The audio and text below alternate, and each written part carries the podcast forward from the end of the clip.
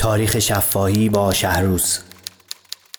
این اپیزود شاعرانه های جنگ. راوی و شاهد عینی این اپیزود واحد خاکدان نقاش بزرگ معاصر.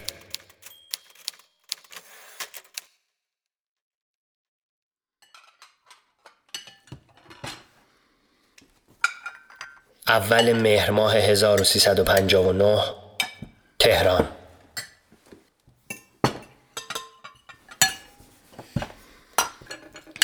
یه شب فکر کنم اول مهر بود یه همچین روزی بود که جنگ ایران و عراق شروع شد. چند هفته قبلش برادر کوچیک من رفته بود خدمت سربازی. ما شبش نشسته بودیم شام می‌خوریم تو آشپزخونه با پدر و مادر و برادر کوچیکتر که تلفن زنگ زد و دیر وقتم بود.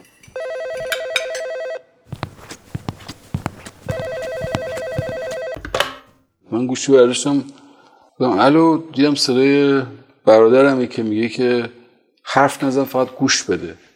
گفتم چی شده؟ گفت ما توی راهن نظامی تهران هستیم و با قطار داریم میریم جنگ. کدوم جنگ؟ چه جنگی؟ گفت جنگ شده از امروز جنگ شده. این برادر کوچیک من رفت جنگ. تو نزدیک دو سال در جبهه دزفول جنگید. میشنوید اعلام خطر یا وضعیت قرمز است و معنی و مفهوم آن این است که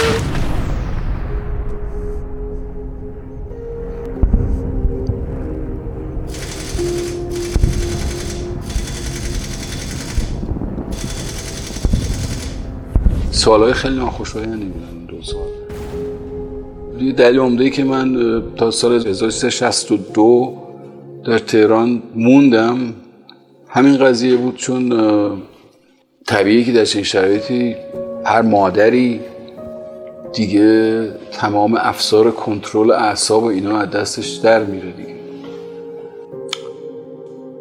لحظات خیلی تلخی بودن دیگه.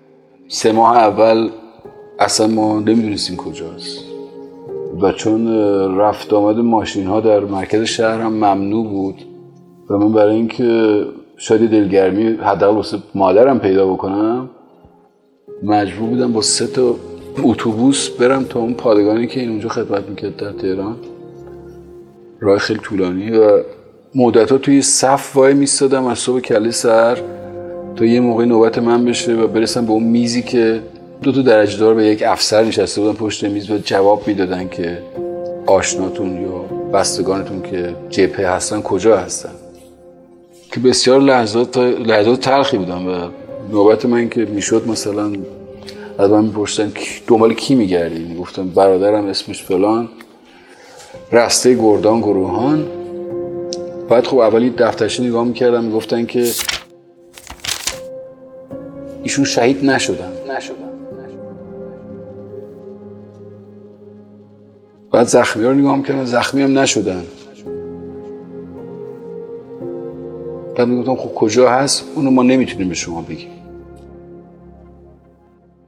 بعد دوباره یک مسیر مثلا که حداقل دو ساعت طول می‌کشید با اتوبوس با زور برمیشتم خونه که به مادرم خبر بدم که برادر زنده هنوز. برادر زنده است.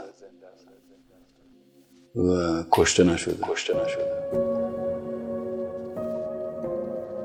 روزایی بودن که شما می‌دونستین که وقتی صدای موتورسیکلت از توی کوچه میاد ممکنه موتورسیکلت صداش در خونه شما قطع بشه. و کسی که سوار موتور زنگ شما رو بزنه.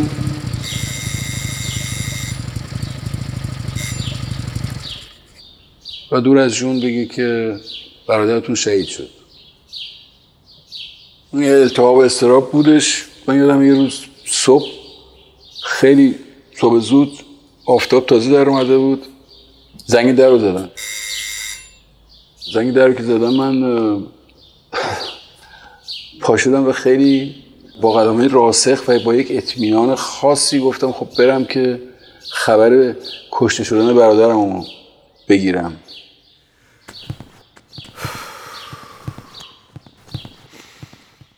رفتم در باز کردم دیدم که یه سربازی دم در وایستاده با ریش انبوه و یه چپی القال خیلی کثیف و پوتین های در به داغون و بعد همینجور بایستم که به من بگه که چی شده. بعد از چند ثانیه دیدم که اون سرباز به من گفت من دیگه نمی‌شناسی دیدم برادر خودم. اصلا نشناختمش. وقتی اومد تو پوتیناشو که در برد گفت من هفته هاست من در نیاوردم. تو توی پوتیناش پر شن و ماسه خوزستان بود. اینا رو در برد توی حال تکوند و یه کپه خاک ریخت بیرون. همه جای بدنش زخمی و کبود و اینا بود بعد یه تیکه از پیرنش هم اینجا چاک خورده بود پاره شده بود. گفت ببین گفت اینجای من یه دونه یه تیکه اینقدر خمپاره میگه رد شد. پیرنمو پاره کرد ولی به دستم نخورد. یعنی ممکن بود بازش قطع بشه.